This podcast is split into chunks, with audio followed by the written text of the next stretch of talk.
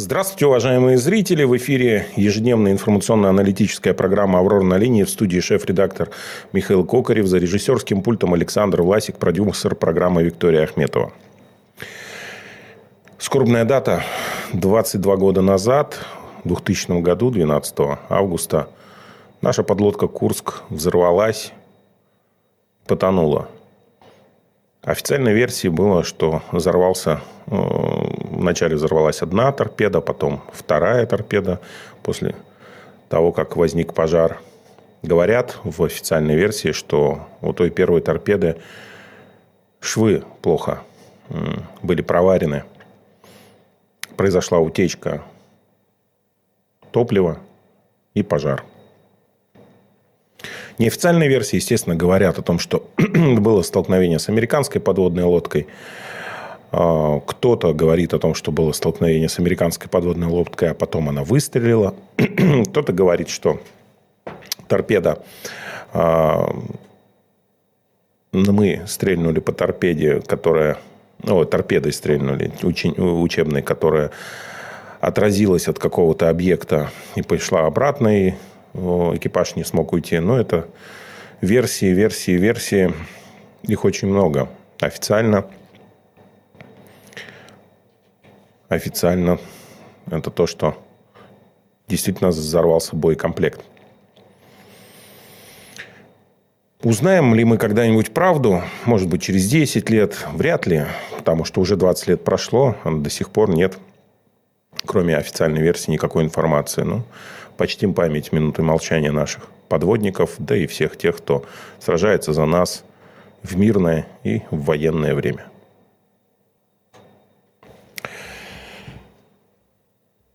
Сегодня у нас э, необычный будет выпуск. Ну, так же, как и в прошлой, на прошлой неделе, в прошлую пятницу мы поговорим всего с двумя сегодня спикерами.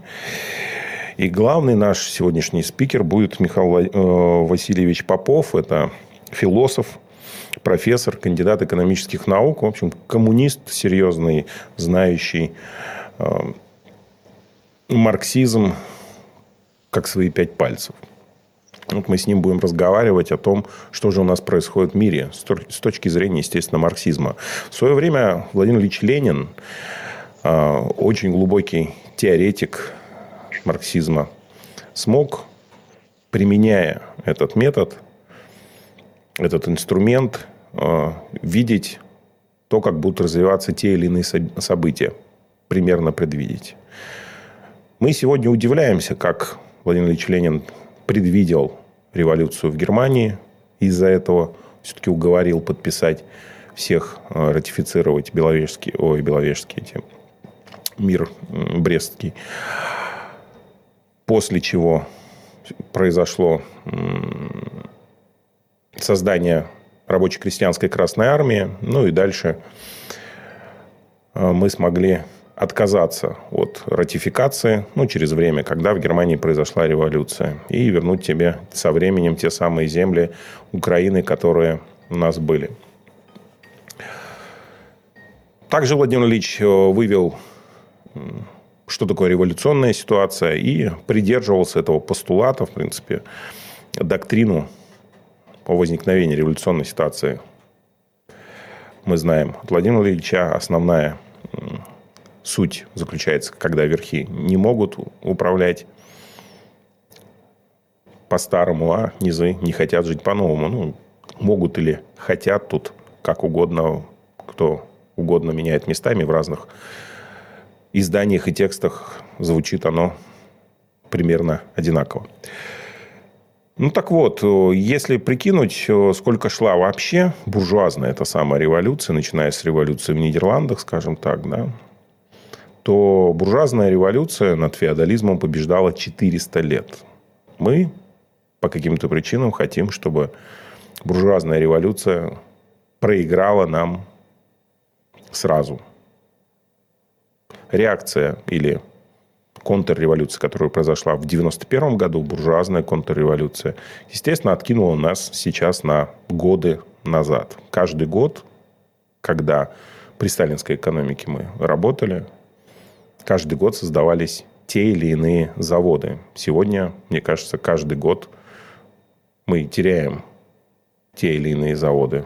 Как-то так можно сравнить э, результат этой буржуазной революции.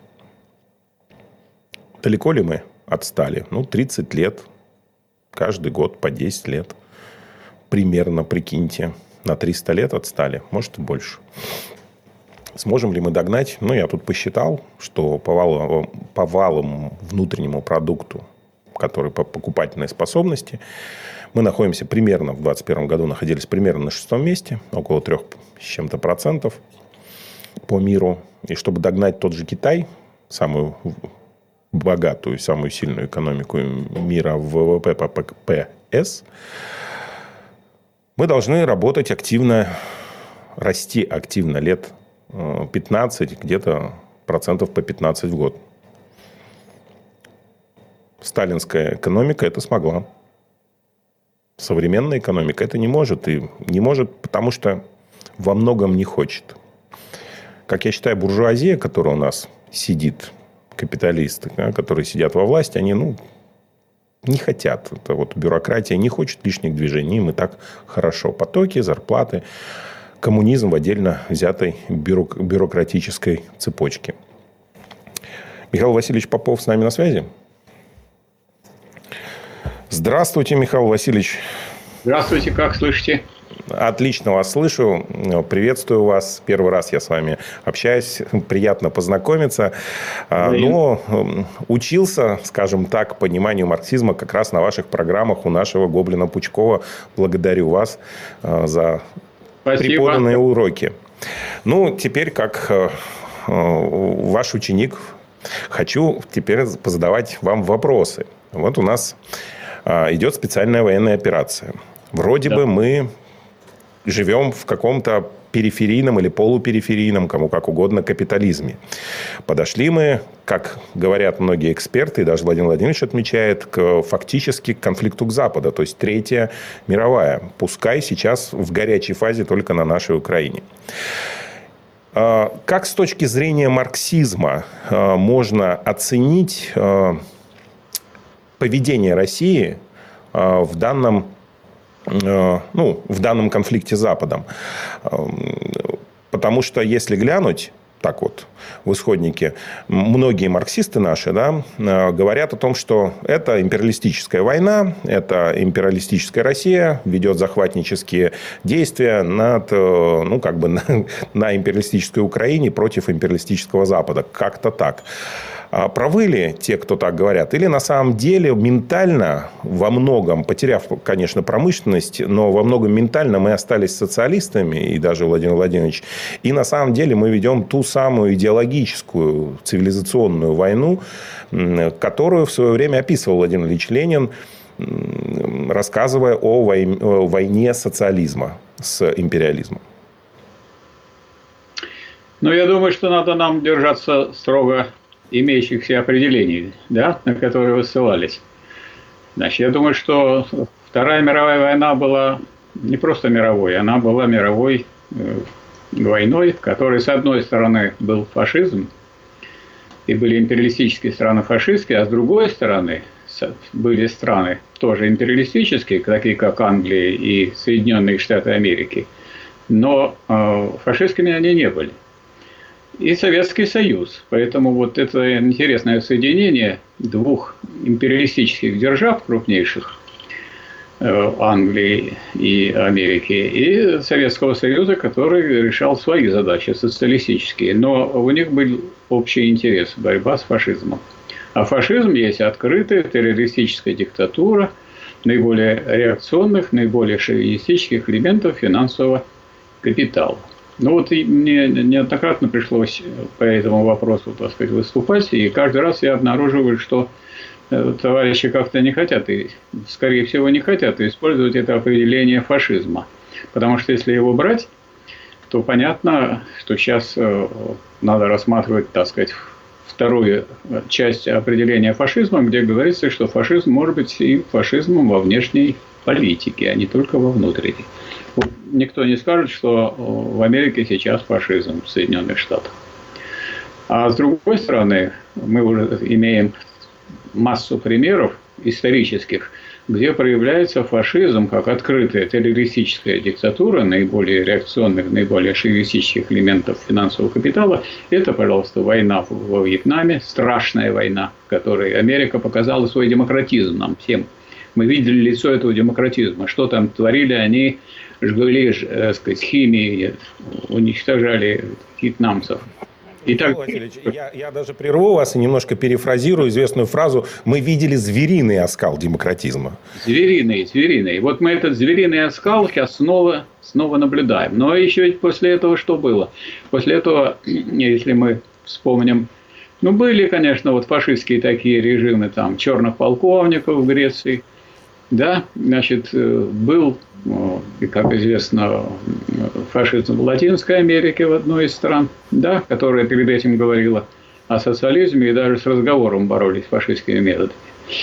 Но э, мы знаем э, реальную практику фашизма во внешней политике Соединенных Штатов Америки. В Ираке прилетели, объявили про какую-то пробирку, в которой якобы что-то было – над чем потом все смеялись, потому что никакого там объяснения не было. Уничтожили э, государство иракское, повесили президента, убили из пистолета тут же его сына, то есть открытая террористическая диктатура. Давайте вспомним э, Ливию, ну, ну страна буржуазная, не социалистическая, хоть там и говорил ее руководитель о том, что мы, там сказать, арабской Эм, ливийская, арабская, социалистическая джамахирия, ничего там такого социалистического не было, но там, между прочим, было образование бесплатное. Там, между прочим, для молодых семей э, обеспечивали возможности встать на ноги, то есть от государства помогало. Но как только они заикнулись о том, что надо немножко повысить э, цену на ту нефть, которую у них добывается, на них набросились э, целые эти, армада государств во главе, опять же, с э, главным демократом Соединенными Штатами Америки. Это тоже была открытая террористическая диктатура. Вот, поэтому самое настоящее, наиболее шовинистических элементов финансового капитала. То есть внутри страны они как бы вокруг себя хотят, так сказать, жить в демократической стране, демократически решают, на кого мы нападем, демократически решаем, кого мы уничтожим, кого мы... Страну-то просто уничтожили Ливии. Нету Ливии как единого государства. Народ оттуда бежал, в том числе через Средиземное море, искал какие-то лодки, какие-то другие значит, приправочные средства, тонули там. Потом часть ливийцев оказалась там в Западной Европе, работает на предприятиях, в той же самой Германии и так далее. И вот сейчас мы видим, что ни с каким государством в рамках НАТО Соединенные Штаты Америки не считаются, они их используют просто как пешки, и те как по команде. Хоть старые натовские государства, как там Германия там, или другие, хоть новые, как Латвия, Литва и Эстония, которые тут просились туда. Но это все получается большая э, армада, которая, в которой американский фашизм во внешней политике себя проявляет. Поэтому э, что собой представляет война, если говорить о войне? Военные действия идут, о военных действиях России. Военные действия, они, во-первых, являются упреждающими, потому что совершенно понятно, что как только на Украине поставили бы уже ракеты с дальностью подлета до Москвы 5 минут, то с нами могло бы произойти то, что произошло с Ливией. Я думаю, что хватило мудрости и твердости и ума нашему руководству вовремя начать спецоперацию. Потому что иначе бы спецоперация выглядела совсем не так. Это была бы спецоперация НАТО против России который, так сказать, уничтожил бы Россию совершенно определенно. И потому, как они сейчас реагируют на наши выступления, видно, что никаких колебаний в этом отношении, никаких отклонений от этого бы не было. Осуществилось бы то, что давно предполагалось – расчленить на мелкие государства, уничтожить и так далее, и решить ту задачу, которую в свое время решал Гитлер – вот поэтому у нас другого выхода не было. У кого у нас? Я думаю, что мы прекрасно понимаем, что у нас не социалистическая страна, Ну, как мы знаем из истории, из диалектики, то, что является сейчас, включает в себя то, что было. Никуда не денешь э, борьбу Советского Союза и тем самым народов Советского Союза против фашизма. Она у нас прошла через каждую семью, и поэтому она у нас в исторической памяти запечатлена. И хоть сверху, хоть снизу, хоть у капиталистов, хоть у рабочих, хоть у крестьян, хоть у мелких буржуа, тем не менее, сегодняшняя буржуазная Россия фактически ведет борьбу против американского фашизма на экспорт. А этот фашизм подчинил себе всех, кроме, можно сказать, кроме тех государств, которые не попали в его орбиту. И поэтому, скажем, сейчас идет это движение и со стороны Китая к тому, чтобы не попасть в орбиту Соединенных Штатов Америки, и со стороны Индии, которая контактирует с Россией. Но и не будем забывать, что в России капитал государственный, 70% средств производства принадлежит государству. И хотя государство буржуазное, все-таки оно э, решает те задачи, которые нужны для развития России прежде всего. Ну и другой капитал, который у нас есть, и который норовил стать шестеркой капитала американского, себя э, вполне проявил, и многие, так сказать, граждане туда убежали. Вот, а другие вынуждены присоединяться к той борьбе, которая есть, потому что иначе им тут не усидеть и не устоять. Поэтому я думаю, что вот если мы оцениваем то, что сейчас имеет место, это имеет место борьба э, буржуазной буржуазно-демократической России против американского фашизма во внешней политике. А он проявляет себя в том, что фашизм это развернулся на ближайшей, наиболее широко, на ближайшей к нам стране, на Украине, которая всегда была частью Советского Союза. Или никогда не была отдельным по существу государством, пока она не вошла в Советский Союз, и Советский Союз не разделился, и тогда оказалась как бы большая Украина – Хотя, как известно, еще при Ленине туда добавляли разные области для того, чтобы там э, рабочего класса было побольше. А не, не было так мало, как было на Украине, что было недостаточно для того, чтобы там осуществлять социалистическое строительство. Раз вы пошли против социализма, и раз у нас э, социализма нет на Украине, а что тогда так сказать, держаться за те, государ... за те области, которые никогда в составе Украины и нет. Вот такая картина, по-моему, на сегодняшний день. А, Михаил Васильевич, ну вот эм, с точки зрения а, именно диалектики марксизма, да, не проводим ли мы там именно захватническую часть, захватническую работу? Или мы, как вы до этого все-таки а, обратили внимание, что просто забираем свое, которое им никогда не, не принадлежало. Ведь в таком случае... Мы, мы дам, раз мы боремся с фашизмом американским на экспорт, значит, отсюда вытекает и то, что мы должны забрать. Мы должны добрать столько и то, что позволит нам существовать, несмотря на наличие американского фашизма во, во внешней политике. То есть, противостоять НАТО надо. А значит, надо и соединиться с теми державами, с другими, с которыми мы совместно можем соединять. И это уже это э, диктуется целесообразностью военной. То есть, что нужно еще забрать для того, чтобы можно было устоять. Вы же не можете остановиться там, где вот вас остановили. Если вы там остановитесь, вы будете уничтожены. Надо либо выше пойти дальше или дальше назад отойти. Но, как вы считаете, прошли мы такую точку, как вот страна, которая противостоит э, американскому фашизму на экспорт, когда она может дальше жить и устоять? Не прошли, потому что раз вот э, сказать, американские спутники следят за всем. Мы все открыты как на ладони. Если туда поставляются эти самые Хаймерсы, значит, тем самым э, с нами воюют по существу не только американские наемники, которые, так сказать, есть буквально там, которые помогают использовать то техническое и военное оборудование, которое поставляется. Но на самом деле к этому подключен сказать, военный потенциал Соединенных Штатов Америки кто это целеуказание дает, куда, видите, и так далее. Михаил Васильевич, хорошо. А, но как же быть э, с той декоммунизацией, вяло текущей, которая идет у нас в стране?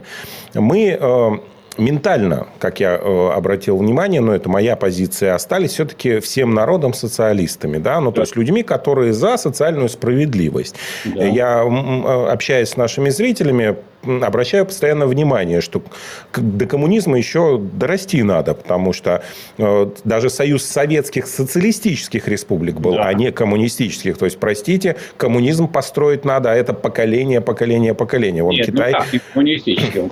Социализм – это коммунизм в низшей фазе, с отпечатками капитализма. Теперь отпечатки капитализма взяли вверх.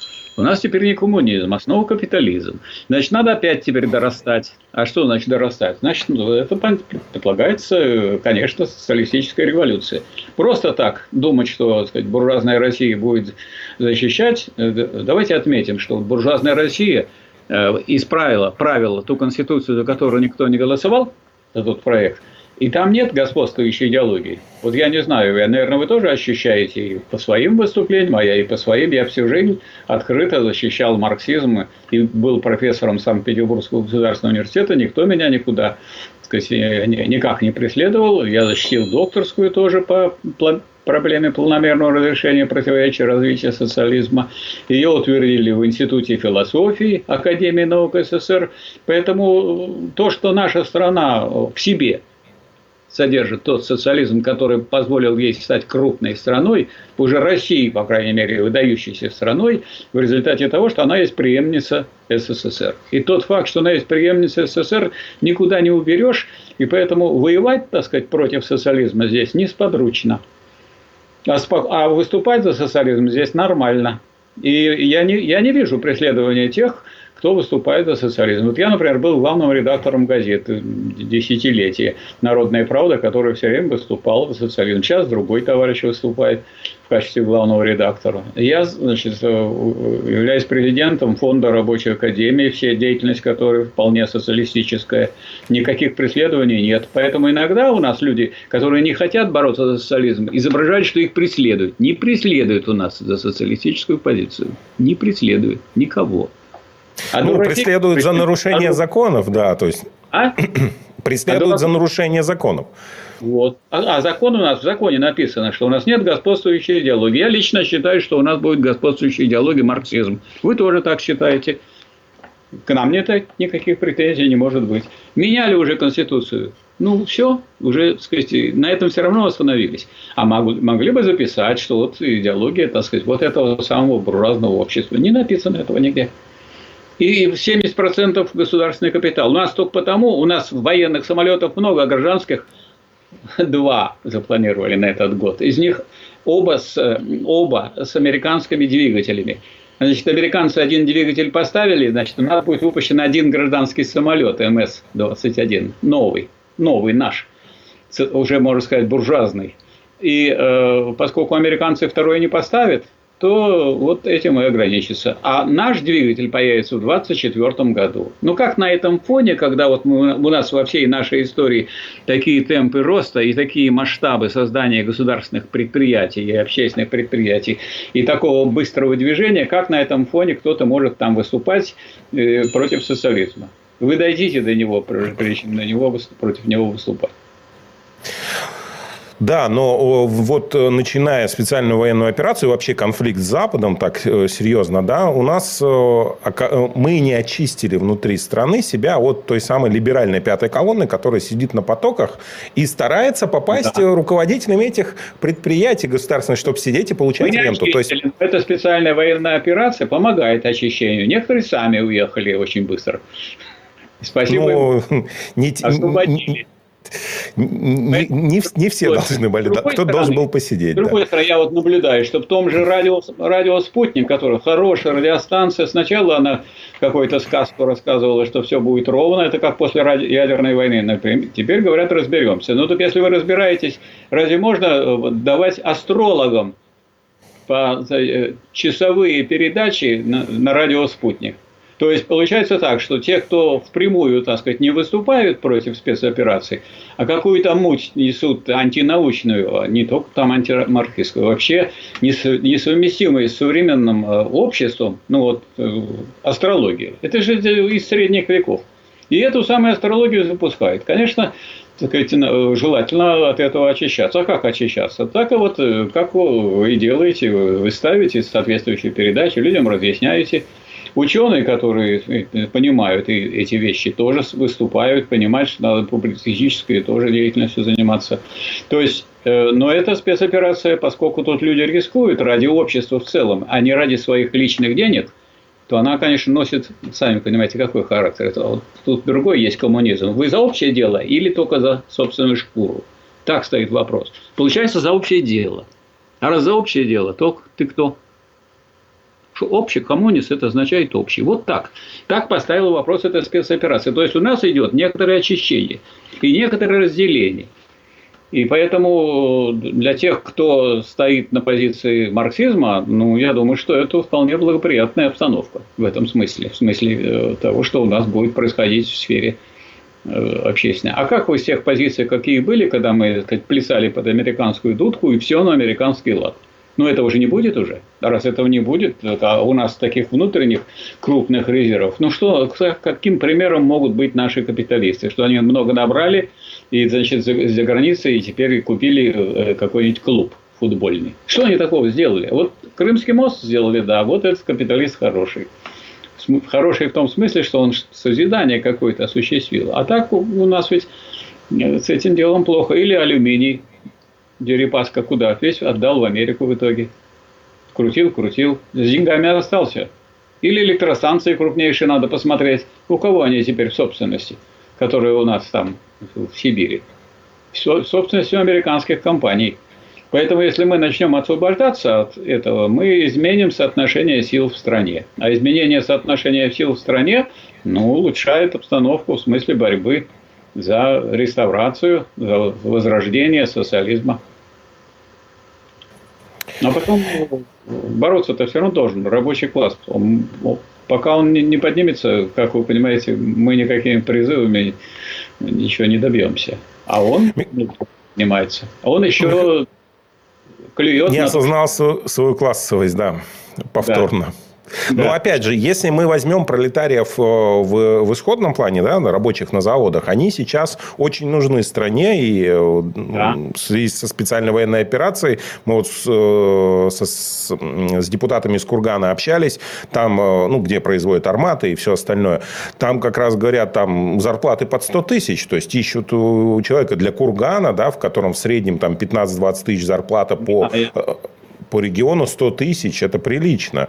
Да, это раз. Во-вторых, надо подумать о том, и мы об этом уже говорили, вот в заявлении э, Центрального комитета рабочей партии России говорится о том, что надо, чтобы э, государство не просто привлекало рабочих, а чтобы оно взаимодействовало с профсоюзами раз и с рабочими комитетами два.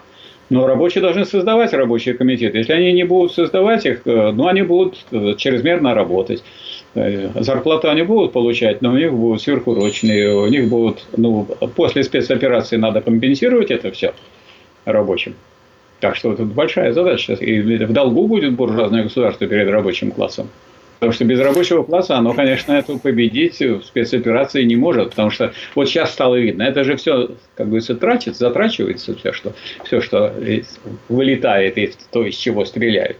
И надо это все пополнять. А кто это может сделать? Без рабочего класса это сделать невозможно.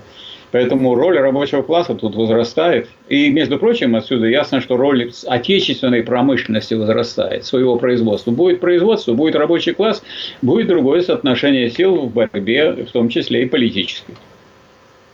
Угу.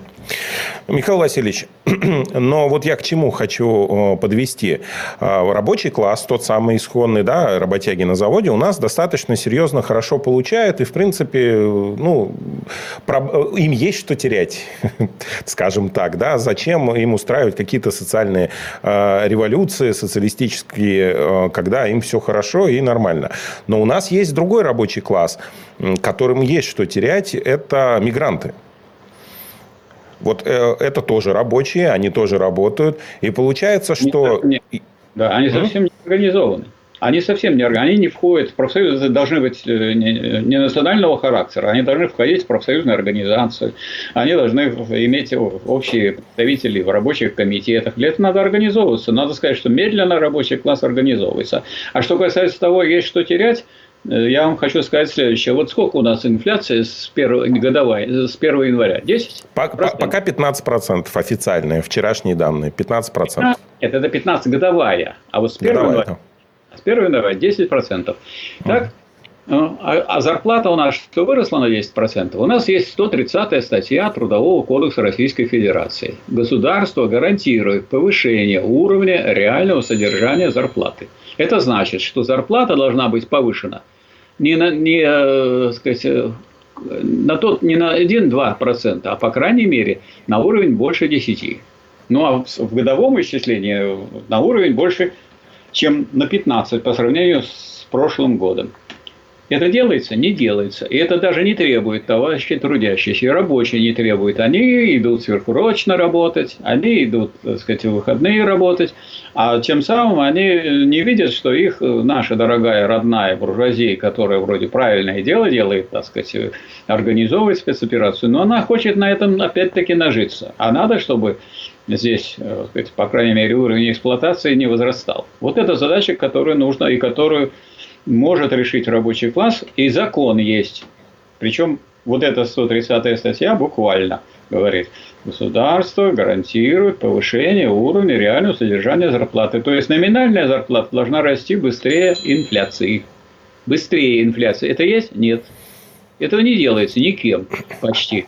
А обращений, например, в прокуратуру нет. Ни коллективных, ни одиночных по этому поводу. Выступлений соответствующих нет. И граждане на разных этажах нашей государственной власти, которые хотят управлять, так сказать, спецоперацией, они не хотят выполнять собственный закон в отношении повышения уровня реального содержания зарплаты. Статья 130 Трудового кодекса. Надо их ну, заставить. Но получается, что э, сегодня пока что да, э, революционной ситуации у нас в стране нет. Ну, Ленинской нет. той самой, нет. да. Э, вроде бы даже власти что-то там пытаются менять, ну, для вида, возможно, и народ. 81% сегодня объявили поддержка Владимиру Владимировичу. Как, как, как, как работать, да? То есть, э, в таком случае нужно же вспоминать краткую историю ВКПБ, в которой было написано, что революционер не может победить без опоры на мнение большинства. А, а большинство голосует за Путина. Соответственно, что предложить социалисту этому большинству, которое за Путина голосует? Вот предложить им тогда добиваться того, что сказать, э, законы, которые приняты этим государством, которые есть, должны выполняться. В частности, вот я и почему на это вот обращаю внимание. То есть, получается так, сейчас э, рабочий класс будет идти на жертвы дополнительные, а вы даже законы не выполняете. Вот сейчас рабочий класс должен хотя он и будет в этом участвовать, но он должен требовать того, чтобы инфляции по отношению к его зарплате не было. В том смысле, что инфляция есть, так повышайте зарплату выше инфляции, будьте добры. А кто будет требовать? Буржуазия не будет она этого требовать. Она набивает себе карманы так, как и в предыдущий период. То есть получается, что э, во-первых, социализм еще заслужить надо, ну то есть завоевать, да? С другой стороны... Капитализма еще научиться бороться. Да, да, с другой стороны, получается, что он, путь к началу социализма э, лежит через защиту своих прав. А это объединение в советы, в профсоюзы, в некие организации, которые будут сами себя защищать. Да хоть подъездом да. объединитесь. И даже за умение добиваться выполнения буржуазных законов, которые, да, между да, прочим, да. записаны тоже в результате классовой борьбы рабочего класса. За них же боролись люди долго за эти самые законы. А если люди не, не, не борются коллективно, а пока картина такая, что рабочий класс России коллективно не борется за свои интересы, отдельные люди или отдельные группы, или отдельные профсоюзные организации. Э, а этой борьбы не видно. Эта борьба только на плюс, э, она никак не противоречит буржуазной природе государства сама по себе. Потому что советы, например, были созданы не в Э, в социалистической России, как говорят, вот советская власть началась с 17 года. Ну, власть-то началась, а совет это, съезд советов первый был, между прочим, э, когда? Э, в июне. В июне. А второй, уже второй съезд был в ноябре. А кто запрещает у нас создавать советы? Не запрещают. Создавайте. Кто вам мешает? Вы видели такой случай, чтобы кто-нибудь кому-то запретил создавать совет? Вот партию запрещают у нас, я не вижу преследований вот я, скажем, знаю, что э, рабочие создавали мы движение коммунистическое, и нас не преследовали. Рабочая партия России нас не преследует. Поэтому не надо себя запугивать. А люди ведут себя как запуганные, такие, так сказать, э, и поэтому они даже за свои, можно сказать, элементарные интересы они научились бороться. Поэтому какой-то доля вины э, здесь лежит не только на буржуазии, но и на самом рабочем классе. Ну, тогда вернемся к тому моменту, Э, с которым вы боролись к 91-93 годам, да, когда Советский Союз стал уже расходиться по швам. Я помню, что ну, читал вашу статью и слышал, как вы рассказывали, как вы как конкретно выступали, уже разделившись внутри э, политбюро, не политбюро, а Совета да, депутатов, да. выступали и объясняли, что на самом деле, если вы сейчас пойдете по этому пути, это приведет к развалу страны. Все-таки тогда э, почему э, тот рабочий класс, того времени наши отцы, ну мои, да, вот, не поддержал э, действия настоящих коммунистов, которые, ну или марксистов, которые понимали, э, что происходит или будет происходить, применяя марксистский метод. А вы не помните, что против рабочего класса был применен фашистский метод? У нас был фашизм в СССР? Пока он еще был СССР, был. У нас э, стреляли по, по Белому дому, уже буржуазному парламенту, стреляли из танковых орудий. Это страшная была картина, если вы помните. Тишина и бьют по белому красивому зданию. Так? И тысячи человек убили, и что э, буржуазия наша, это прогрессивная нынешняя, она разбиралась с тем, что творили тогда. В этом смысле э, себя как фашист проявил Ельцин. Раз. Второе. Ельцин поехал э, в Америку и там выступал в Конгрессе и говорил, что мы раздавили эту коммунистическую гадину. А ведь Ельцин был секретарем э, Свердловского обкома, потом первым секретарем Московского горкома. Он кандидат в члены Политбюро был. И вот он, так сказать, тот человек, который выступал как бы от имени рабочих – то есть, вот такое предательство совершил. А у нас 12 апреля праздником еще считается. Ой, 12 июня. 12 июня Верховный Совет России в 90-м году выступил за э, верховенство законов России на территории России. То есть разрушил, Россия разрушила, буржуазная Россия разрушила Советский Союз. Пусть не, не рассказывают нам, что кто-то нам разрушал. Буржуазная Россия, буржуазия ее разрушила. А потом ну, только через месяц Украина. А еще через месяц Белоруссия. Ну, а остальные, как вы понимаете, без Украины, Белоруссии и России Советского Союза не может быть. Поэтому не так было, что вот, дескать, вот как-то он распался, растаял, не распался, и против него воевали э, из танковых орудий. Поэтому хорошо, когда танковые орудия бьют по сторонникам американского фашизма. Может быть, дойдет до того, что будут бить по сторонникам российского фашизма. По таким, как Ельцин. Но я, например, против разрушения вот э, э, этого дворца Ельцинского. Пускай там будет, собирает все, так сказать, э, доказательства того, что они фашисты настоящие были. Они же, это не только предатели коммунизма, они предали и стали фашистами. И поехали докладывать дяде Сэму. О чем мы теперь удивляемся, что дядя Сэм хочет руководить всем миром. Вот в эту, э, так сказать, большую в эту игру лепту внесли бывшие наши чиновники партийные. Михаил Васильевич, ну, согласен с вами. В принципе, пускай пока собирают в Ельцин-центре, да, а потом мы там сделаем да, Дом пионеров. Да, большой и красивый. Повесим просто другие наклейки поставим. Ну, помимо наклеек надо еще и флаги и многое чего. И главное сознание людей разбудить и пробудить обсуждается, конечно. Вы видите, авторитет Сталина вырастает на глазах. Дескать, вот есть сталинская экономика, только не надо брать диктатуру пролетариата, ничего не надо брать, с чем она связана, а просто мы будем вот как бы так действовать, так не получится, так не бывает. Это как машина, говорит, сердце у нее вынем, а пусть она катится так же быстро. Но у нас же была, когда у нас была отменена диктатура пролетариата? На 22-м съезде кем была отменена? Что пришли американские там какие-то значит, силы? Нет. В 20, на 22-м съезде в докладе Хрущева было сказано, что все, она сказать, жила себя. А вот вы совершенно правильно сказали, что если у нас социализм, тогда на диктатуру пролетариата, э, без диктатуры пролетариата он не может перейти в полный коммунизм. Поэтому социализм без диктатуры пролетариата, как показал вот этот большой исторический эксперимент, приводит к, буржуаз, к буржуазной контрреволюции и к уничтожению страны. Вот тогда хочу немножко перенестись на мировую да, арену, чтобы вы объяснили вот что. В прошлом году а, председатель Си в Китае э, на столетии КПК заявил о том, что Китай начинает, начинает строить коммунизм.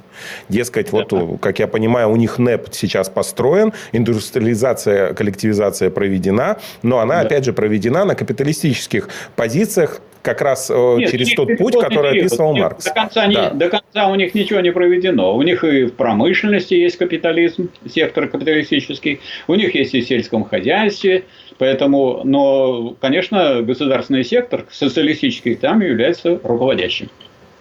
Вот. Но, по сути, это же тоже, э, что и описывал Маркс в «Капитале», что прийти к коммунизму можно, построив капитализм, просто потом заменив верхушку и изменив отношения. А каким образом Китай без диктатуры пролетариата может вот это сделать? Как вы себе представляете? А он диктатура пролетариата, там она у них в Конституции записана.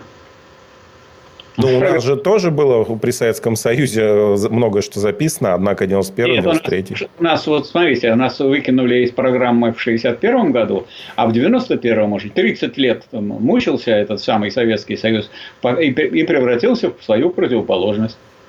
В смысле, был социалистический, а стал буржуазным. И тогда он рассыпался на куски. А в Китае, вот, а из-за чего у нас был конфликт, между прочим, с китайским? А из-за того, что они диктатуру это не выбрасывали, не выбрасывали и не выбросили. И с отношениях к Сталину не изменяли. А у нас, значит, э, Сталина стали представлять чуть ли не как врага страны. А на самом деле, кто сказал и кто сделал, что вот, э, другие страны пробежали это вот за 100 лет, а мы должны пробежать за 10 лет, иначе нас сомнут. Так это же сделали пробежали, и темпы были высокие. Благодаря чему? Благодаря тому, что был рабочий класс у власти, а не буржуазия. Буржуазия, так сказать, когда рабочий класс был у власти, она в период НЭПа кое-что и делала. Правильно, был же сектор капиталистический, частно-капиталистический, был госкапитализм и так далее. Ну, важно, кто у власти. А если у власти у вас другой класс, ну, тогда и нет никакого социализма. Понятное дело. Поэтому рабочий класс сейчас не готов взять власть. Почему? Если вы не умеете добиться того, чтобы зарплата у вас по закону, который написан, должна быть повышена на 15% э, за год, а сказать, вы просто смотрите и продолжаете так, сидеть и думать, что кто-то вам поможет. Никто вам не поможет, а права у вас есть, пожалуйста, требуйте.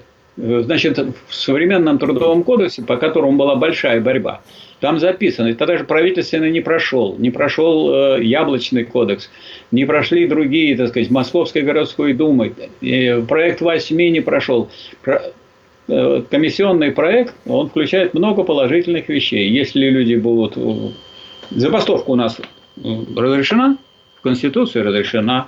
Забастовка у нас разрешена трудовым кодексом. У нас целая процедура там есть. Пожалуйста, вы не согласны, требуйте и бастуйте. Кто вам не дает? Ну, если вы не требуете не бастуете, ну, никто в политике ничего не дарит. Все только отнимают. Вы не будете свое забирать, у вас заберут все. Нам сейчас вот исторически доказывают. Идите, а вам придется опять жертвовать не только своей жизнью, здоровьем, но и вот, вот на полях войны. Ну так вы требуете теперь. То есть получается, что э, Китай внутри, да, как раз удержав вот это вот э, да. от хрущевщины, да, когда э. Советский Союз же тогда был авторитетный, и от этой хрущевщины э, удержался, несмотря да. на то, что Сталин называл Мао редиской, то есть красный снаружи, белый внутри. Но Мао в любом случае понимал, что происходит, и что Хрущев просто фактически знаю, ломает я, диктатуру. У меня, такого, у меня такого впечатления нет, что Сталин как относился. Я прочитал, вот в этом году закончил читать до, до конца все, что, что в сочинениях Сталина есть, Сталин помогал все время, так сказать, борьбе китайских коммунистов и буквально им прям писал, говорил, что мы пришлем за вами самолет, товарищ Мао. И дайте посоветоваться, что нужно еще. Потом он просил их помочь их Корее. Китайцы только раскачивались, как всегда, и помогли Корее. И поэтому там мы совместно проводили эту спецоперацию в Корее, когда э, корейский летчик И. Ван сбил пять американских самолетов.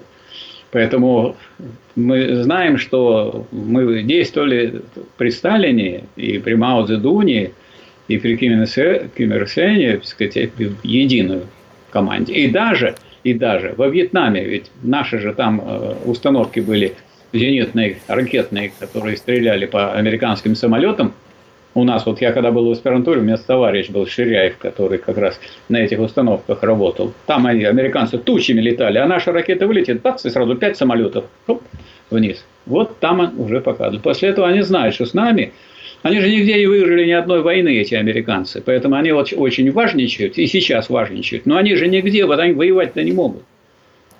Как следует. Где они э, победили? Когда? Кого? Мексиканцев? И все. Михаил Васильевич, а, но вот, вот к чему я веду.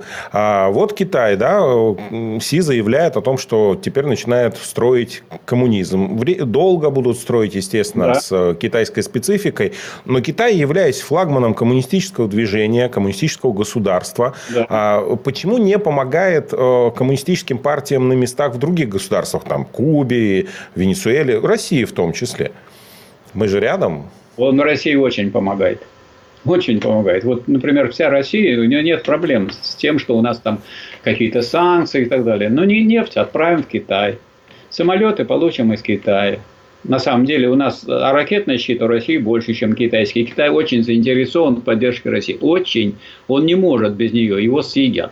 Нет, Китай, я говорю, что в развитии коммунизма, э, в поддержке коммунистических коммунизма. Движений. А дело в том, что э, и даже вот Россия при своей буржуазности, она без Китая просто не просуществует потому что ее за старые, как говорится, социалистические грехи будут уничтожать. То есть так как вот сейчас сложилось, вот этот союз э, между Россией и Китаем, он нерушимый в этом смысле. Потому что Китай без советского, так сказать, без э, российского ядерного оружия слаб по отношению к Соединенным Штатам Америки, а Россия без э, поддержки со стороны Китая экономической она тоже слаба, она не выдержит. А с Китаем выдержит. Поэтому и складывается Китай, Индия и блок такой мощный.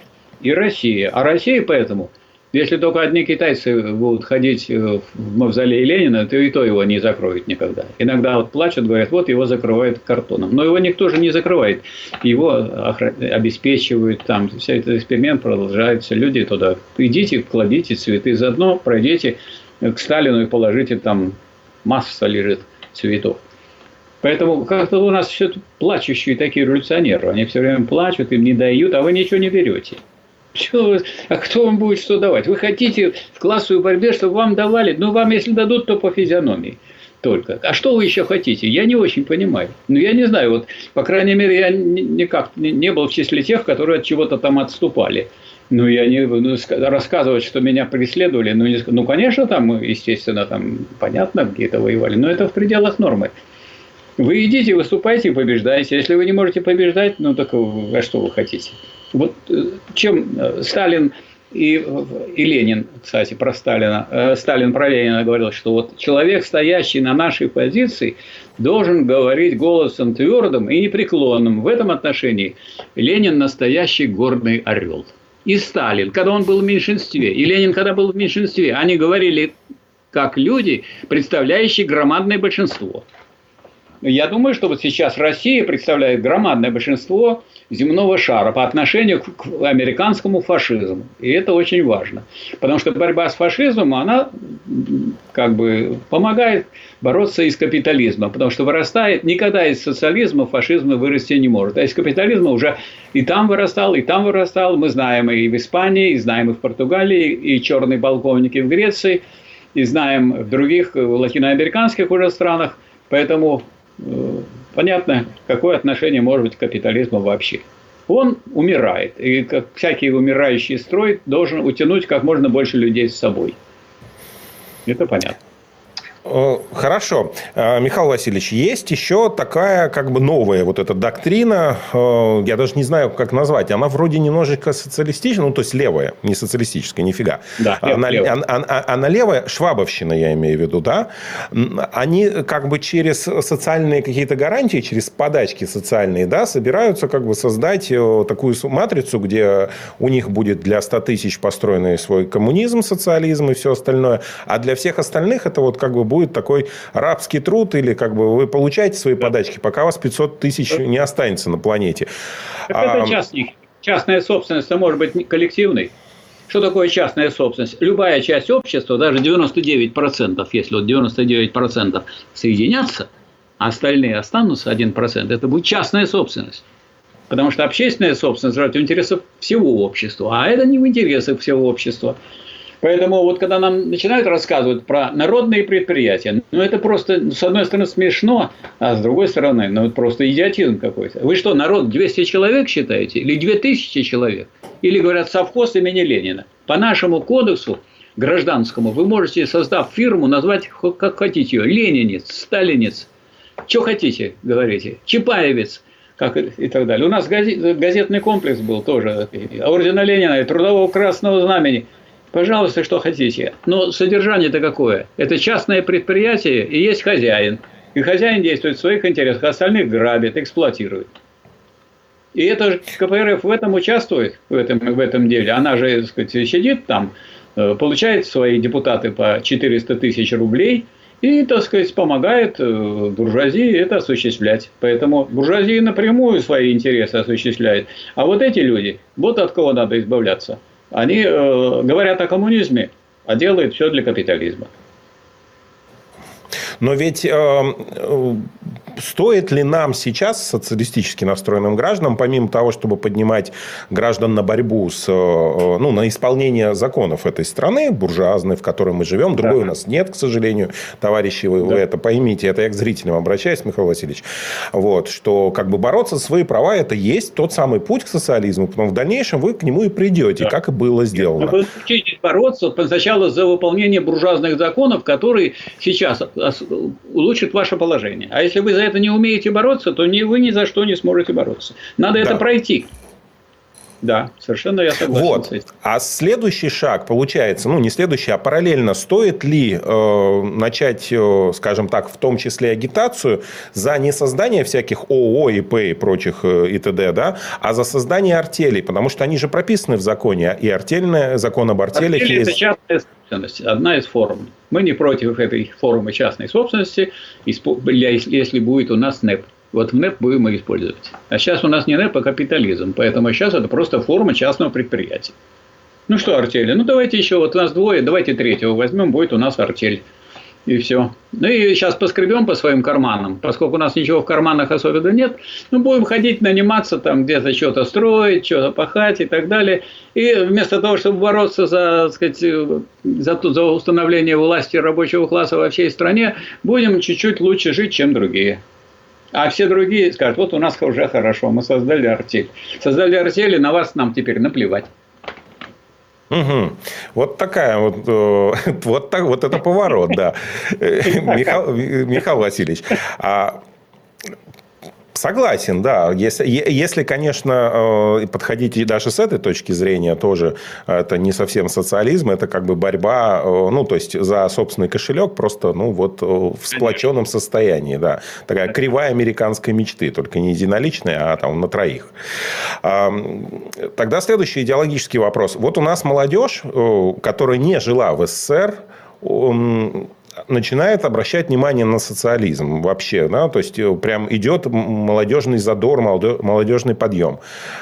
Как, какой-то части молодежи, когда объясняешь вот весь труд пути, да, опираясь, естественно, на исторический да. опыт Ленина и Сталина, ну и не только Ленина, в общем-то, а многих э, наших э, социалистических, коммунистических товарищей и предшественников, вот, кто-то говорит, слушайте, ну, как бы вот, я говорю, как, когда для того, чтобы вы жили при социализме, нужно будет, товарищи, поработать совместно, очень серьезно. Да, вот, потому что нельзя из бочки черпать и не, не докладывая туда. Фигу вам. Иначе не будет ничего в бочке.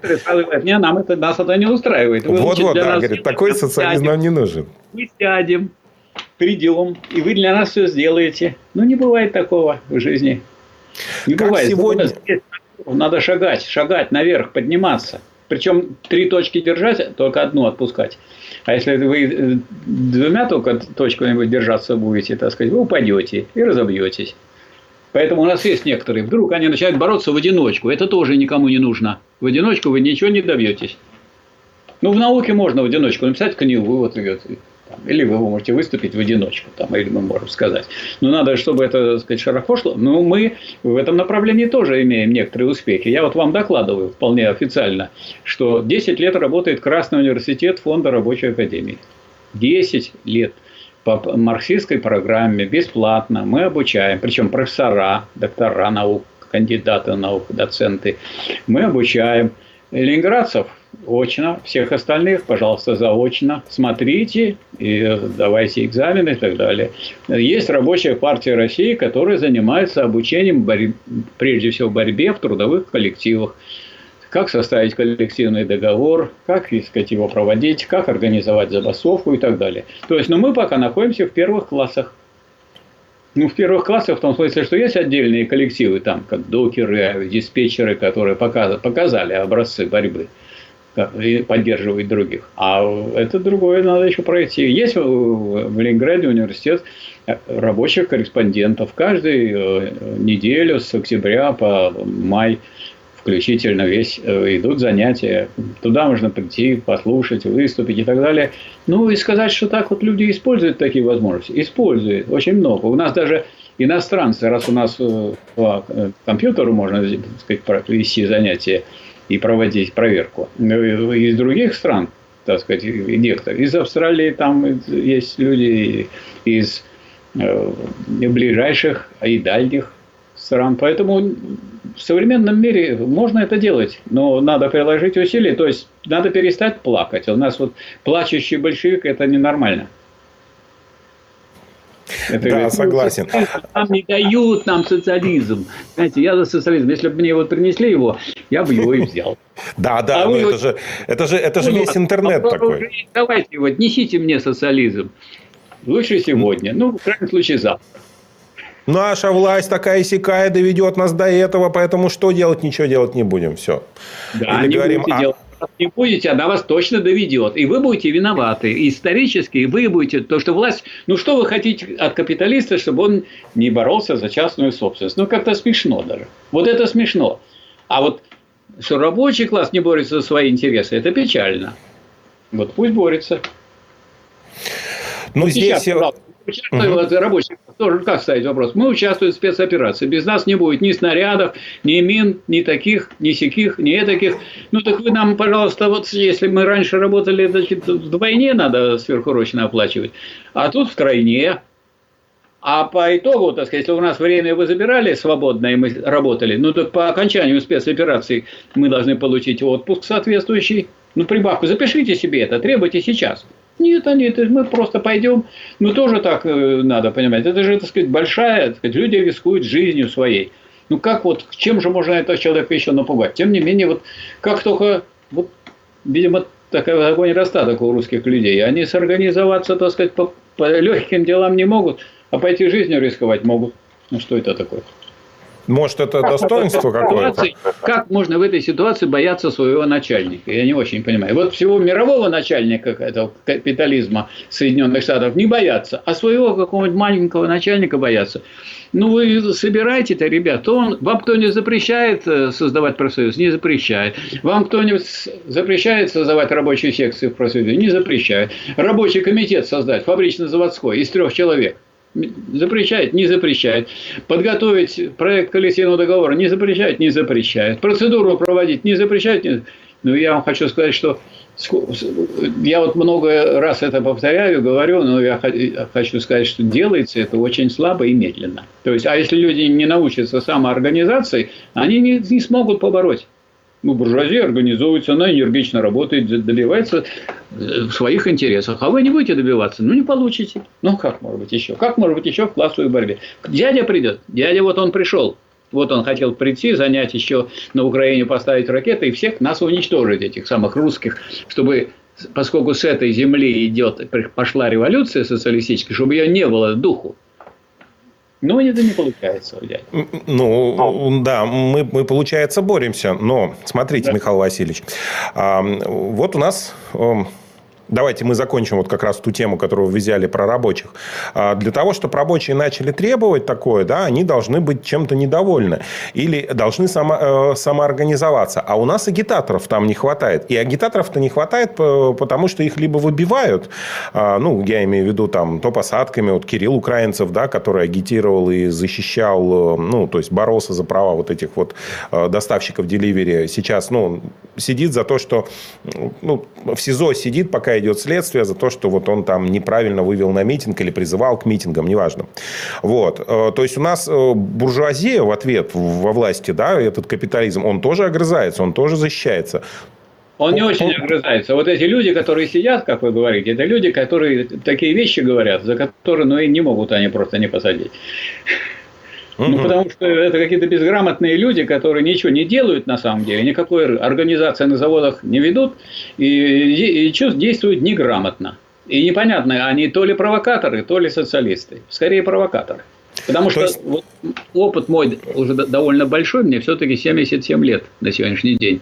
Очень большой, показывает. Вот мы э, «Народную правду» э, издаем, газету, российскую общественно-политическую, в которой пропагандируем, как организовывать рабочим, как делать, как действовать и так далее, мы ее раздаем у фабрик и заводов по утрам. Тираж сегодня, он был тираж совсем большой в начале, 200 тысяч. Сейчас он, потом он уменьшился в период фашизма ельцинского почти до нуля. А сейчас он у нас 45 тысяч. Вот 45 тысяч у фабрик и заводов раздаются. И никакие попытки частной охраны нам помешать не э, наталкиваются на то, что мы предъявляем, что у нас по закону нашему буржуазному до двух лет э, преследования средств массовой информации, воспрепятствования законной профессиональной деятельности журналистов. А все наши распространители имеют соответствующие удостоверения. Вот они распространяют, и прямо на заводы идет вот то, о чем мы с вами говорим не все идет через интернет, а вот еще и напрямую, прямо на заводах. Чем больше у нас будет партия, тем больше будет этой работать. У нас будет, если сейчас у нас 43 тысячи э, издается газеты, то будет не 40, и это российская общественно-политическая газета, можно сделать 100 тысяч, можно сделать 200 тысяч. Нам не запрещает буржуазное государство, нам оно не мешает. Все зависит от, от самоорганизации. И То надо, есть, вот, внимание, угу. надо призывать тех, кто в этом заинтересован. А, а у нас страна плачущая. Они все плачут. Вот давайте я вам расскажу, какая у нас плохая жизнь. Как у нас там недоплачивают, это отнимают, все отнимают. И вот э, еще бы скамеечки. Вот сняли у домов, лучше бы скамеечки были, на них бы мы рассказывали это все. Михаил Васильевич, то есть получается, что социализм, а, ну, это такая небольшое резюме нашего разговора, если у вас еще есть время, еще поговорим. А, получается, что социализм – это не просто революция, а все отнять и поделить, а социализм – это улучшение жизни граждан при любых условиях. Вот и все. Нет, это борьба за улучшение жизни граждан. Нет, ну, ну, борьба за социализм – это борьба. Прямо То вот, есть, есть получается... В коммунизме, если возьмем, там Ленин говорит, кто угу. такое диктатура пролетариата? Упорная борьба, кровавая и бескровная, насильственная и мирная, против силы и традиций старого общества. Любая борьба, вот это постоянная борьба. Вы, есть силы темные, они большие. Если вы с ними боретесь и организовываете, вы преодолевайте. Если вы говорите, все, ура, мы уже столько добились, столько сделали, хватит, давайте нам, давайте теперь, то все, мы пропадаем все. Ну, это вот армия, которая портянки сушит, а у него там и танки, и пушки, и самолеты, а оно не, не организованное. Вот поэтому за улучшение жизни. Но это улучшение дается борьбой. И вся-то наша, как пели-то, и вся-то наша жизнь есть борьба. Мы красные кавалеристы, так ведь пели? Угу. А не то, что нам завтра принесут на блюдечке золотой каемочкой. Не принесут. Да, они принесут и еще отнимут, если что, если будете сидеть. Отнимут. И, Нет, да. не просто отнимут. Отнимают каждый день. То есть все время это, это ведь придумал не, не просто так. так сказать, идеолог буржуазии Джон Мейнард Кейнс придумал, ну что вы там воюете со своими рабочими на заводе? Вы им мешаете зарплату. Не надо. Вы им потихонечку повышаете, а мы будем инфляцию повышать. Ну и тем самым что получается? Что у вас вы каждый раз вам повышают, а отбирают еще больше. И так все время. И все хорошо. И это сработало. И причем мы знаем общая теория занятости проценты денег. Капитал вот таких три книги. А вот эта книжечка Кейнса, я очень бы советовал всем прочитать, чтобы знали, по какому рецепту у нас все отбирают. По рецепту того гражданина Кейнса. Михаил Васильевич, а, следующий вопрос. Вот у, вас есть еще время? Да. Михаил Васильевич, следующий вопрос. Вот смотрите, а, ведь борьба, она, ну, как таковая, да, то есть в борьбе обретешь ты право свое, это говорили эсеры. Но, в принципе, эсеры это э, революционные, эти социалистические революционеры. Вот одно и то же. Следующий шаг – это коммунизм, да. да. И борьба, она тогда воспринималась, ну, что это был пик царизма, я для зрителей рассказываю, это был тяжелый пик царизма, это 80% э, беднейшего населения, у которого, которые лапти сами делали, то есть э, себе э, туфель купить не могли. И вот, понятно, они там боролись. Там было, там куда ни плюнь, Э, бороться было за что. А сегодня вроде бы, как бы, вроде неплохо, можно тут подождать, здесь потерпеть. Но у нас 20 миллионов бедных. Это только официальная статистика. Вот Владимир Владимирович ее недавно увидел в очередной раз и сказал, ну, как-то неплохо. Вот э, получается, что бороться с бедностью, это же та, то, э, та же самая борьба. Бороться за свои права да. на заводе, это та же самая борьба, просто да. разные масштабы. Да. Каким образом можно обрати, обращать в очередной раз внимание э, тех граждан, которые настроены э, на борьбу, но не знают как, потому что у нас выбили это, да, От, ну, нам кажется, начинаешь бороться, сел в тюрьму, начина... это так кажется, это, э, мне кажется, что буржуазия специально так напугала всех, да. посадив там Навального в очередной раз, хотя до этого не сажала. Буржуазии, да. он боролся в интересах буржуазии, только мировой. Как вот направить э, правильно в вегетации, чтобы люди начали бороться с бедностью? Причем во, во многом даже не у себя. Чтобы люди боролись коллективно за свои интересы. Раз. Во-вторых, использовать для этого те формы, которые истории, истории уже сложились. Как Ленин говорил, работать надо в любых, даже самых желтых профсоюзах. Они говорят, это плохой буржуазный профсоюз. Ну, понятное дело, вы не боролись. Буржуазия прикормила вашего председателя правкома, и вы не можете добиться того, что хотите. Так вы сделаете рабочую секцию в этом профсоюзе. Или сделаете рабочий комитет для этого контроля. Вам никто этого не запрещает. У нас, к счастью, буржуазно-демократическая страна. И свобод у нас так много, именно в силу нашей истории. Их не отнять, не отобрать. Как вы можете запретить коллективную борьбу? У нас начинен этот самый трудовой кодекс, если его просто цитировать и исполнять, начинен коллективной борьбой за свои интересы. То есть, если у вас нет 50%, вы не можете требования добиваться. А если у вас есть больше 50%, вы можете сделать забастовку.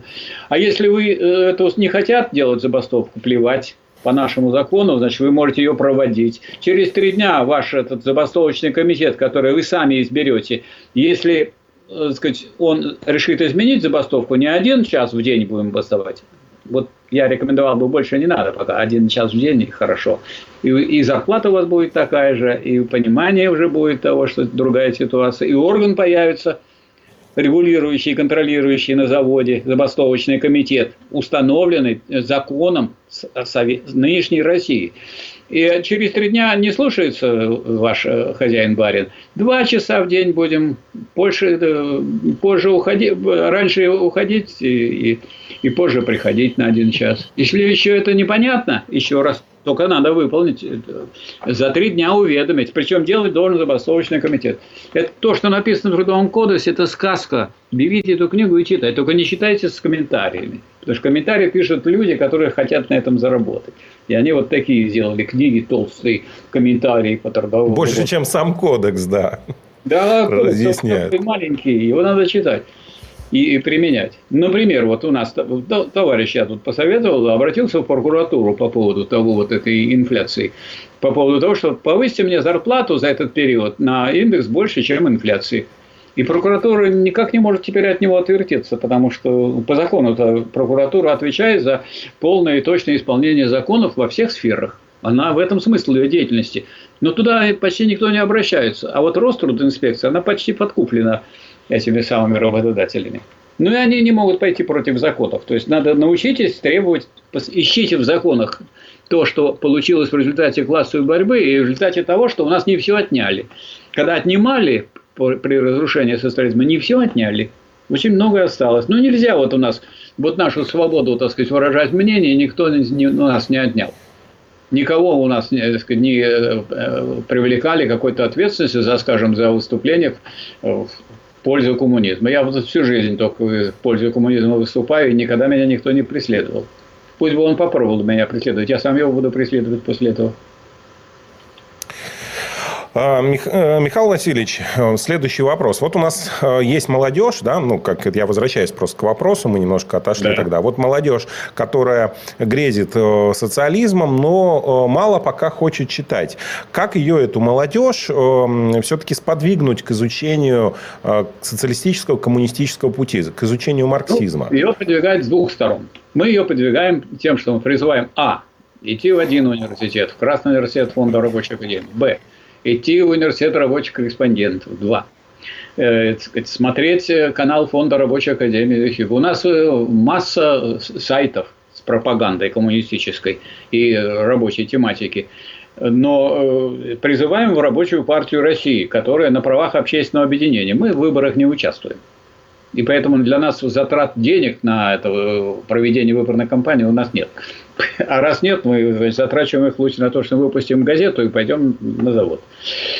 Мы призываем. Но с другой стороны, действует в этом же направлении наша буржуазия. Она у них отнимает, отбирает. И так и будет с каждым. И можно сказать, и по делам. Не будешь бороться коллективно, а будешь думать, что справишься, или будешь брать все, э, так сказать, э, в ипотеку, когда одна квартира по цене трех, и когда люди становятся рабами этих капиталистов, ну кто тебя заставлял брать эту ипотеку? Нет, он взял и все, он выпал из борьбы. То есть э, надо смотреть на свои действия и свои события с позиции коллективной борьбы рабочего класса. Она не запрещена у нас, не запрещена никаким законом. Боритесь, пожалуйста. И нет господствующей идеологии, написано в Конституции. Я считаю, что господствовать будет коммунистическое. Вы как считаете? А, я считаю, что коммунизм неизбежен, как и ну, социализм, но к нему еще нужно прийти, и идти нужно будет а, долго, потому что нужно поменять сознание. Да, это же не, то, не, то, не тот пункт, к которому нужно дойти. А это просто сама борьба. Борьба. Диктатура триад есть упорная борьба, говорил Ленин. Кровавая, бескровная, насильственная и мирная против силы и традиций старого общества. Ну, так и боритесь. А вы как думали? А вы думали, что-нибудь решается в жизни без борьбы? Да ничего не решается без... Да вот ребенок встает, когда на, на ноги, а до этого ползал. Какая борьба у него идет? Колоссальная. Ну вот просто не надо терять это состояние борьбы, когда вы переходите в взрослое состояние. И все. Кто это придумал, что можно без борьбы что-то получить? Никто вам сегодня, а капитализм еще раз учит, учит, вам ничего никто не, да, не даст, а будут только отнимать. Ничего. Михаил, Михаил Васильевич, да. А, предпоследний вопрос. А, хочу вот так сформулировать. У нас, а, ну, по мнению нашего товарища Двуреченского, вы его знаете, вот, на самом деле появился большой класс мещан так случилось, да, это вот как раз и не пролетариат, и, и это, это просто горожане, да, которые ну, Нет, просто, просто аполитичны. Это мелкая буржуазия. Это, это не, не появился класс, такой класс всегда был при буржуазии, он всегда стонал, и сам Двуреченский выразитель его интересов. Он и за это, и за это, он и, и, и я у него выступал, он очень положительно все это относился, ну и к другим идеям также положительно. Кто такой мелкий буржуа? Он и за тех, и за тех. Не ходи по баррикаде, будут бить и с той, и с другой стороны стрелять будут, если будешь по баррикаде. Лучше и с той стороны стоять или с той. А вот Дуреченский, к сожалению, он и выражает эту позицию мещан, к сожалению. Я его лично знаю, хороший человек, кандидат исторических наук. И он хотел все время разобраться, такое впечатление, что так он и не разобрался. Он так и застрял в этом положении. Промежуточно, межеумочно. Хорошо, но мой вопрос в другом. А, Михаил Васильевич, Каким образом можно пробудить вот эту массу городских, да, горожан, э, не, не только мещан, а тех, кто вот просто в городе живет, работает, но не чувствует себя никем, ни пролетариатом, никем, не хочет ходить на ну, борьбу это, и так далее. Но это же масса сегодня. Но это не наша работа, это капитализм пробуждает. Он все время будет вас все отнимать. Поэтому, если не будете бороться, все вас изобьют и убьют. И все отнимут. То есть, получается, что нам, коммунистическим агитаторам, стоит э, настроиться на борьбу, если потребуется, и сто лет. Да, мы вообще не собираемся от нее отступать. Мы в этом смысле не хуже китайцев. Вот, поэтому и вообще при коммунизме это будет борьба. Вот Сталин писал, будет борьба нового со старым. А Гегель писал, что когда новое рождается, оно всегда слабее старого. Вот новое передовое рождается, оно слабее старого. А раз оно слабее старого, то оно пытается пробиться, а его старое забивает. И вот тогда оно ведет, ведет борьбу это новое. Где хотите, в науке, в культуре, в искусстве, в пропаганде. Вот это новое там. Вы хотите что-то передовое провести, а против него выступают. И вот оно, наконец, завоевывает большинство.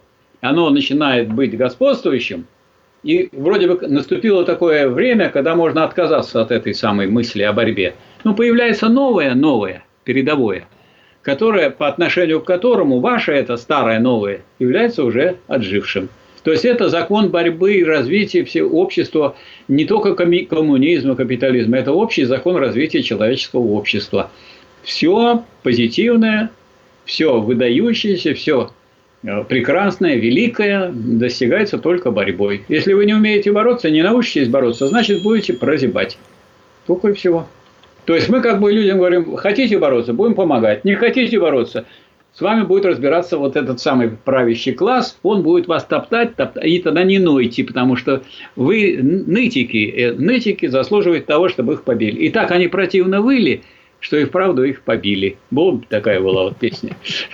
Нас побить, побить хотели.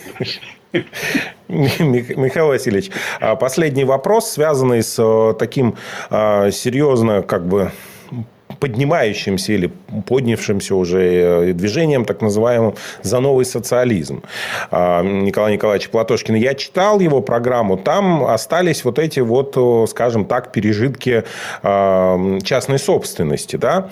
Это как вы считаете? Он же сказал, что он за частную собственность. У него написано это на сайте. Поэтому я сразу, как только... А я до этого, ну, как-то мне не нравилось, что он говорит. Но я, так сказать, не считал нужным. Э, как только я увидел что там частная собственность, ну это смешно, частная собственность и, и социализм. И либо вы за социализм, социализм только тогда может быть, когда нет частной собственности. Или частная собственность, тогда еще нет социализма. А переходный период может быть хоть сто лет. То есть нас хочет отправить в переходный период к социализму, но без перехода к социализму, Платошкин. Угу. Но как получается, э, да, вот я как раз и по этому поводу хотел э, у вас спросить, а как получается так вот совместить, ну, то есть, или выбить у человека из головы, что частной собственности быть не должно. Но это же моя чашка, это же моя квартира, это же моя машина. Как у, нас вот... у нас есть при социализме есть общественная собственность на средства производства. Чашка ваша не является. Ее никто экспроприировать не будет. Можете спокойно пить чай из нее. А вот если у вас завод, то да. Сначала вы, мы вам скажем, что мы вас не, пока не будем экспроприировать, потому что нам не до этого. Мы создаем, так сказать, всю эту систему государственного аппарата и так далее. Потом мы будем строить совместно социализм, начнем не с вас, а потом и вас и дальше строить не будем. Просто у нас цены будут все ниже и ниже и ниже. Вы прогорите. А государственные предприятия устоят. Так же и было.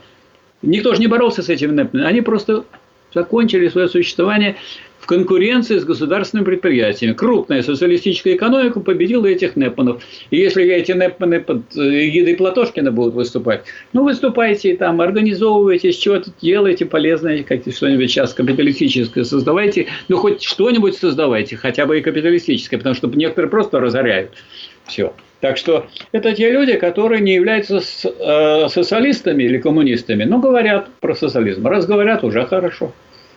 Ну, то есть уже это Все в приличном обществе считается, надо говорить о социализме. Вот сейчас вы э, выступили и сказали, я против социализма. Я говорю, как же так? Да вы такой секой реакционер. А тут вы, и вы за социализм, и мы за коммунизм, и все хорошо. То есть копайте глубже. Вот угу. и глубже мы и копаем. А, ну, вот тут у меня родился такой еще такой момент, э, хочу уточнить. Если мы создаем государственные предприятия, а, которые, естественно, подавят частные предприятия, ну, потому что будут выпускать больше, лучше и дешевле, да, и все такое. Они подавят не силы государственные, они подавят конкуренцией. Конку... Да. да, да, то есть это еще как раз та самая конкурентная борьба. А, да. Вот в индустриализации, коллективизации, э, которую проводил Иосиф Сталин, ну или во, во времена Иосифа Сталина, а, там э, очень большое, скажем так, очень большую роль выделяли артелям, да, которые должны были создавать именно товарное многообразие, но при этом... Нет, хру... там, да, там очень большую роль выделяли производству тракторов. Потому что если у кулаков есть тракторы, есть комбайны и есть другая техника, от того, что вы создадите артель босяки, и будете там середняки и бедняки в этой артели, что вы там сделаете против кулака, который вооружен? Поэтому никакой коллективизации и никакого создания колхозов не было, пока мы не создали тракторную промышленность, пока мы не смогли делать десятки тысяч тракторов – Тогда у нас получились такие пункты. Совхозы в деревне, это как бы маяки, и колхозы, которые отбирали у кулаков, так сказать, и уже их средства производства, и, но у нас была другая основа, уже у нас э, колхозы могли выпускать продукции, а колхоз ведь не был частной собственностью, это не, это не артель. Колхоз входил в единую систему машино-тракторными станциями. Машино-тракторные станции обеспечивают все сельскохозяйственные работы машиной, какие есть, вспашку, э, баранование, э, уборку и так далее. А что касается вот, птицы, скотоводства и так далее, это ручной труд колхозников. И дальше контрактация, то есть по существу договор между государством и предприятием, между МТС и колхозом. И не может по другим ценам колхоз продавать. И цены фиксированы. И поэтому эти цены... Вот получилась единая система, и кулаки против этого уже ничего не могли сделать. Только они поэтому тогда пошли на э, войну, так сказать, на, на то, чтобы стрелять. Вот. А просто от того, что вы соберетесь в артель, ну и загубит вашу артель, ничего. Но вот как сейчас, вот организуйте артель, она прогорит. Потому что есть вон, крупные капиталисты, которые имеют мощную технику, мощную так сказать, аппаратуру и так далее, и вы с ней конкурировать не сможете. Это не смешно. На самом деле, это не артели были, это была единая система коллективизации, которая означала уничтожение вот этой зависимости от кулака. А кулак э, стал придерживать зерно, чтобы потом, так сказать, повысить цену. Тогда товарищ Сталин поехал в Сибирь и э, сказать, решал вопрос, а как это вы, почему вы кулака не преследуете за э, спекуляцию? Он же играет на повышение, он уже все свое сдал, так сказать, а зерно он придерживает. А эти говорят, а, а почему вы живете у них, у Колохов, в домах? Прокуроров спрашивал Сталин и этих самых э, других чиновников советских. Они говорят, у них чище и лучше кормят. И вот он начал Сталин применять закон о спекуляции против кулаков, и хлеб пошел. И кулак крахнул. А это был самый крупный такой класс капиталистический. Это же мало было этих капиталистов других, а кулаков-то было много. Очень много. Другое дело, что они потом стали приезжать, убивать учительницу, убивать э, сказать, представителей советской власти. И тогда с ними началась как бы, вторая гражданская война. Их тогда начали привлекать к ответственности, кого надо, расстреливали за страшные преступления. Угу. А когда а так, э, тут такой вопрос, а, никак не могу с вами закончить, очень интересно. Михаил Васильевич, сегодня вот у нас специальная военная операция началась, против нас, значит, санкции ввели, наш Владимир Владимирович Дорогой выступил, сказал, граждане нужно, вот правительство, Михаил Владимирович Мишустин, давай, э, меняй. Правительство у всех партий попросило свою программу, и не только партии, но и общественных объединений, и даже коммунисты, да. не только КПРФ, но и коммунисты из других организаций тоже предоставили. А наше правительство почесало репу и говорит, ну, вы знаете, импортозамещение это не значит, что себя строить, это значит в Китае теперь покупать. Вот. Как, как, как нам вылезти из этого вот этого всего. Только бы самим не делать. Только бы самим не делать. Просто удивительно. Да. Как, что нужно, по вашему мнению, первые какие-то серьезные шаги, которые должна принять наше правительство для того, чтобы начать хоть как-то у себя что-то производить? Тем более, вот мы а раз в конфликте. Для этого надо давать суды под под, под, под проекты, промышленные под проекты, о которых вы говорите. Вот все, все проекты, которые направлены на создание новых, новых видов продукции, самых современных, самых передовых, самых нужных населению, самых нужных государству, самых нужных обороне. Хотя вот этим занимался наш министр промышленности и торговли. Он, поскольку он понял, что банки ничего не дают, государство ничего не финансирует, они под 5% стали выдавать под проекты. И поэтому э, только благодаря э, Министерству промышленности и торговли мы имеем соответствующий уровень оборота. И поэтому у нас э, не захерела эта оборонка. А надо сделать так, чтобы это было в целом для общества. Надо, Но... Первым делом надо, чтобы наши банки принадлежали нашему государству. А да сейчас. Вот я и говорю, да сейчас. Это Даже да. Сбербанк непонятно кому принадлежит. Надо называть банками всякие конторы, которые ростовщическими являются. Они никуда не вкладывают их в производство. Если в производство не вкладывают они, закрывать их, лишать лицензии и так далее. Не надо много банков. Вот грозящей катастрофой, как с ней бороться? Ленин это говорил, еще когда вот революция продвигалась, а еще нет. Все, катастрофа. Надо сделать один банк. Вот, допустим, у меня миллиард – рублей, а у вас один рубль. Что у нас будет, если будет у нас теперь единый государственный банк? А то и будет у меня миллиард, а у вас один рубль. То есть никого это даже не затрагивает. Это никакая не, не, не экспроприация, а просто вот государственный банк вот все эти деньги может, которые я вложил, вы вложили, другие вложили и так далее, направить на производство. Вот вы сейчас знаете, у нас спецоперация. У нас сколько сейчас? 9% банк э, поддает суду, а потом он дает коммерческим банкам 9 плюс 7 под 7 процентов 16.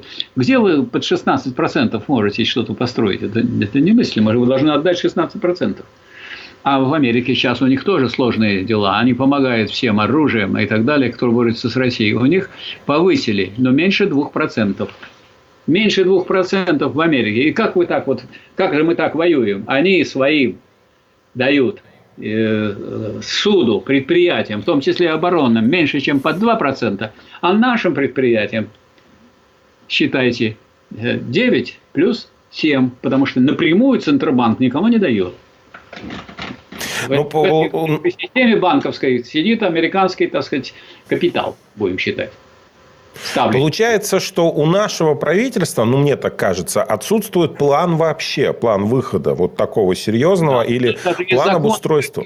У нас даже есть закон о стратегическом планировании, который Медведев заморозил. Я знаю, что такое мороженое, но не знаю, что такое замороженный план. Как закон можно заморозить? Вот объясните мне закон заморозили о стратегическом плане. Разморозить его надо. Сейчас много размораживается.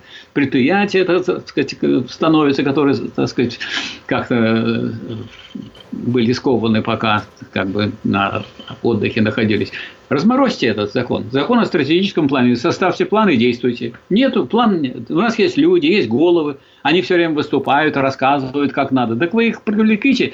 Пусть они сядут, напишут надо, но надо, тогда надо будет выполнять план. А вот эта вся верхушка и весь аппарат должен будет заниматься с утра до вечера. Потому что если вы приедете в 23.30 в Москву при Сталине, там Кремль весь горел.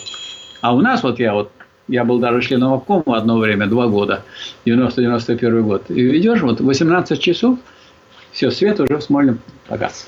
Все, конец. Все ушли домой. А что, все уже решили проблемы? А наверное, наверное. Простите, а почему у вас, вот, товарищ, у вас это не сделано?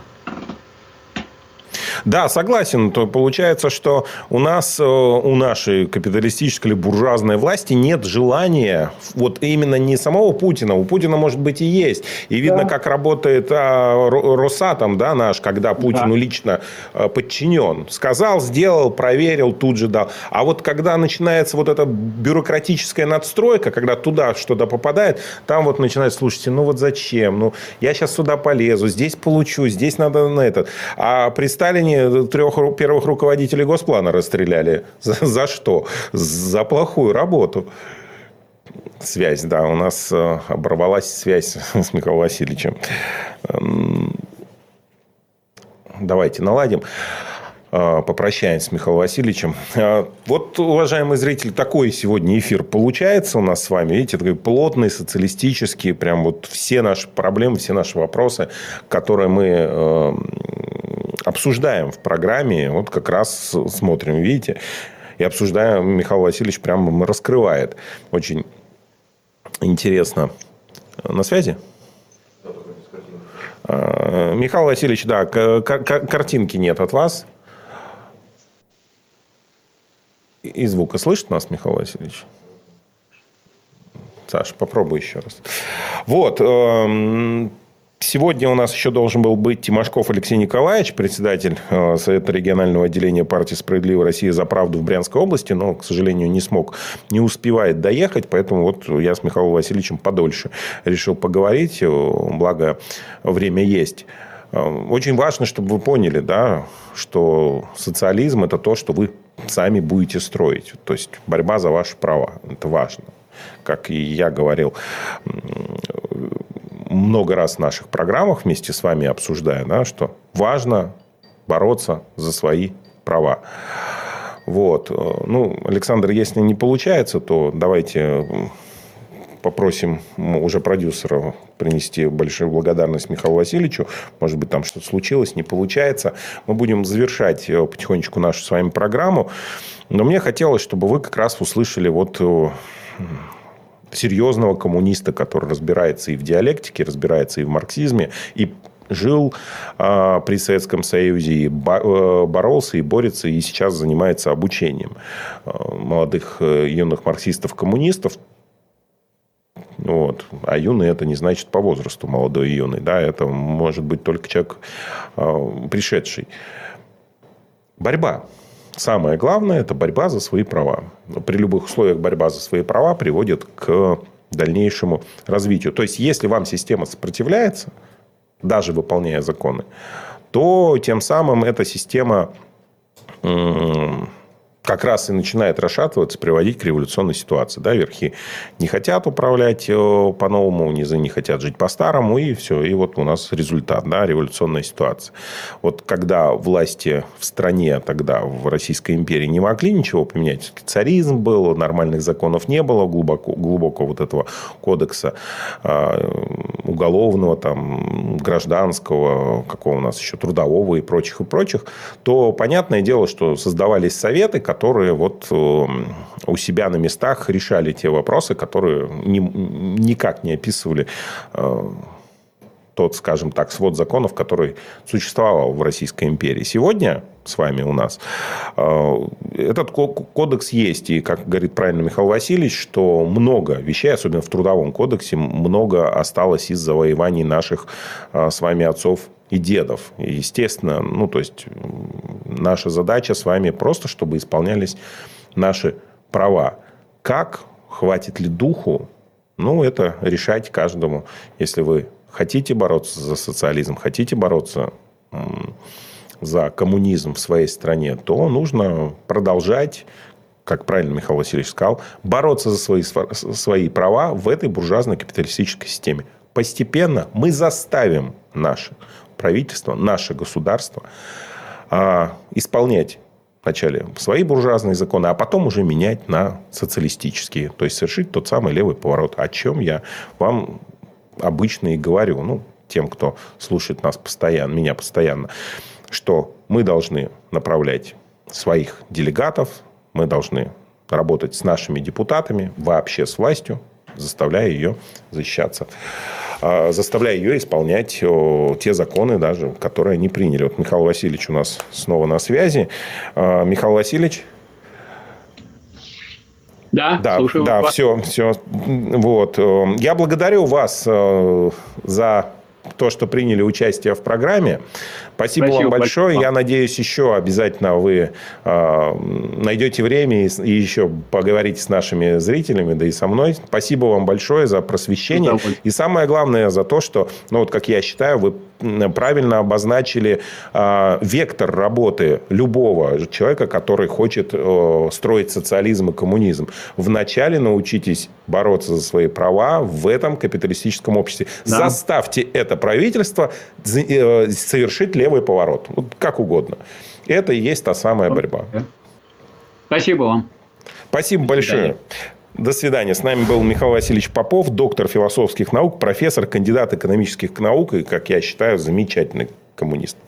Спасибо зрителям, что смотрели. Э, мы будем, как я вам говорил уже в прошлый раз, что будем обязательно вводить программу, где мы будем лично с вами общаться, э, без вот Аврора на линии, то есть без каких-то обсуждений таких плотных э, Э, новостей, и она, наверное, будет похожа нечто на такое. Правда, э, может быть, в меньшем э, временном промежутке буду приглашать кого-нибудь из марксистов, коммунистов, которые будут подсказывать или разжевывать какие-то вопросы.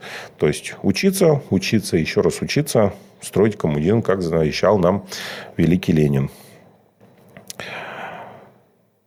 Вопросов как таковых нет. У вас прекрасное обсуждение. Ну, Пересмотрите еще раз программу, послушайте еще раз Михаила Васильевича, а, подписывайтесь на его каналы, на наши каналы, ну вот на этот в том числе, поддержите нас финансово, если а, хотите, обязательно, точнее, поддержите нас финансово, в этом тоже будет часть борьбы.